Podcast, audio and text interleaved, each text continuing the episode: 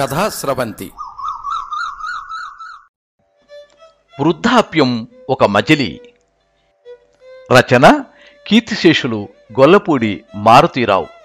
సేకరణ శ్రీ సిహెచ్వి వెంకటేశ్వరరావు. వినిపిస్తున్నవారు పప్పు భోగారావు. ప్రతి వ్యక్తి కోరుకున్నా కోరుకోకపోయినా తప్పనిసరిగా చేరుకునే మజిలీ వృద్ధాప్యం. వయస్సులోని కోరికలన్నింటికీ సెలవిచ్చి అలసిపోయిన అనుభవాలని ఆరిపోయిన అనుభూతులను నెవరు వేసుకునే చలివేంద్రం వృద్ధాప్యం. ఈ వృద్ధాప్యం ఒక అవకాశం.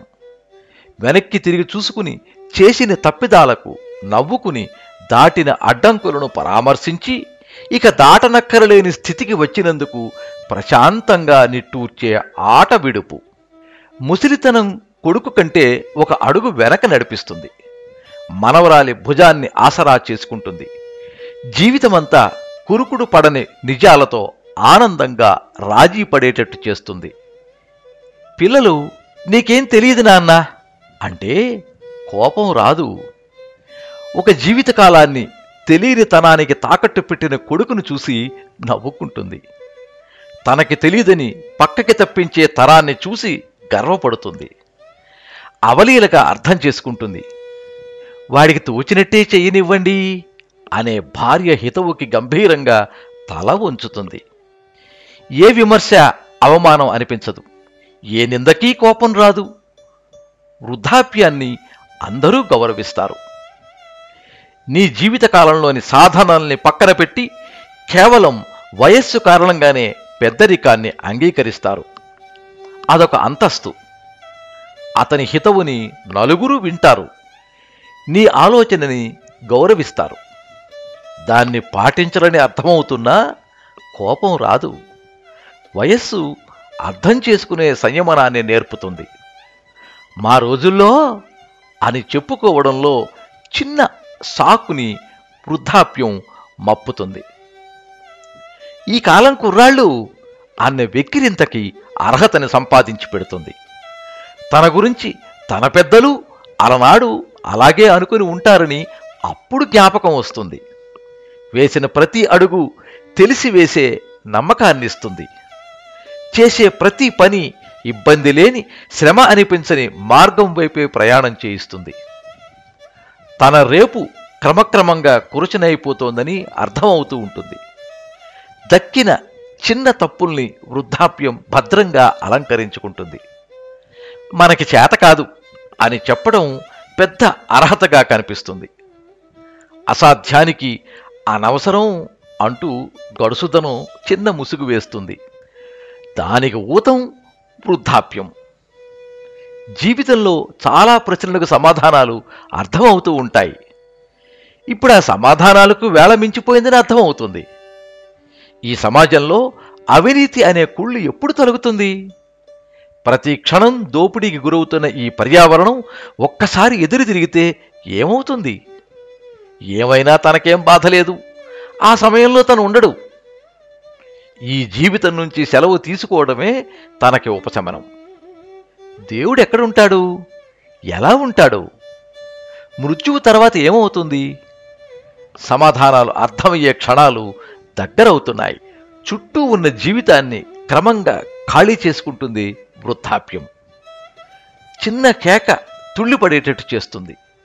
చిన్న నిశ్శబ్దం ప్రశాంతంగా ఉంటుంది. ఎప్పటిలాగే తెల్లారి వృద్ధులతో కలిసి నడిచి రెండు ముద్దల అన్నం తిని అరగంట సేదతీరి వేడి టీ తాగి సాయంకాలం పార్కు బెంచీ దగ్గర ఈ దేశం తగలడిపోతోందని తిట్టుకుని శాంతపడి కీళ్ళ నొప్పులకు మాత్రలు మింగి రాని నిద్రని నిన్నటి జ్ఞాపకాలని నెమరు వేసుకోవడం వృద్ధాప్యం వ్యసనం. ఇప్పుడు విచారం దగ్గరకు రాదు. వెళ్ళిపోయిన హితులు సన్నిహితులు దిగులుగా జ్ఞాపకం వస్తారు. ముగింపు భయపెట్టదు. ఎందుకంటే భయపడినా రాక తప్పదు కనుక. అన్నింటి నుంచి అందరి నుంచి తనను కుదించుకుని మెల్లగా అంతర్ముఖుడు కావడం వృద్ధాప్యం. ఇప్పుడు అన్ని దురదృష్టాలకు కారణాలు అర్థమవుతాయి. చేసిన తప్పిదాలు మాట తప్పిన కప్పదాట్లు మనసు నొప్పించిన చిన్న చిన్న జ్ఞాపకాల ముళ్ళు అవన్నీ ఓ జీవితకాలం ఆలస్యంగా కళ్ళ ముందు కదులుతాయి. ఈ అనుభవాల్ని హెచ్చరికలు చెయ్యబోతే పిల్లలు వినరు వినినట్టు నటిస్తారు. నటిస్తున్నారని తనకీ తెలుసు విన్న తృప్తిని తాను నటిస్తాడు. వారికి వృద్ధాప్యం ఒకనాడు పాఠాలు చెప్తుందని తెలుసు. కానీ వృద్ధాప్యం ఒక వరమని ఇప్పుడు చెప్పి ఒప్పించలేడు. వారు ఒప్పుకునే వేళకి తనుండడు. జీవితం ఎంత విచిత్రం? నవ్వుకుంటాడు. ఆ నవ్వు ఖరీదు ఒక జీవితం. చమకం. ఏ ఋషి ఏ మహానుభావుడు ఎప్పుడు సృష్టించారో? ఎంత ముందు చూపు ఎంత వినయ సంపద? జీవుని నిస్సహాయత నిర్వేదం అందులో ఎంత నిక్షిప్తమై ఉందో ఆనాటి కోరిక సంపూర్ణమైన స్వరూపంతో కళ్ళ ముందు దర్శనమిచ్చే నాటికి తాను జీవితమంతా కోరుకున్న వృద్ధాప్యం తనని ఆవరించుకుని ఉంటుంది. ఈ దేశపు వేద సంపద సాంస్కృతిక వైభవం జాతి దర్శనం అపూర్వం అనన్య సామాన్యం.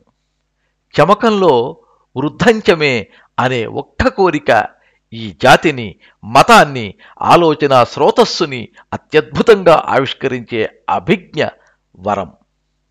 భగవంతుడిని కోరడంలోనే భగవంతుడు ప్రసాదించిన తన ఆలోచన పరిణతిని అలంకరించే భగవద్దత్తమైన ఆశీర్వాదం. అది వృద్ధాప్యం.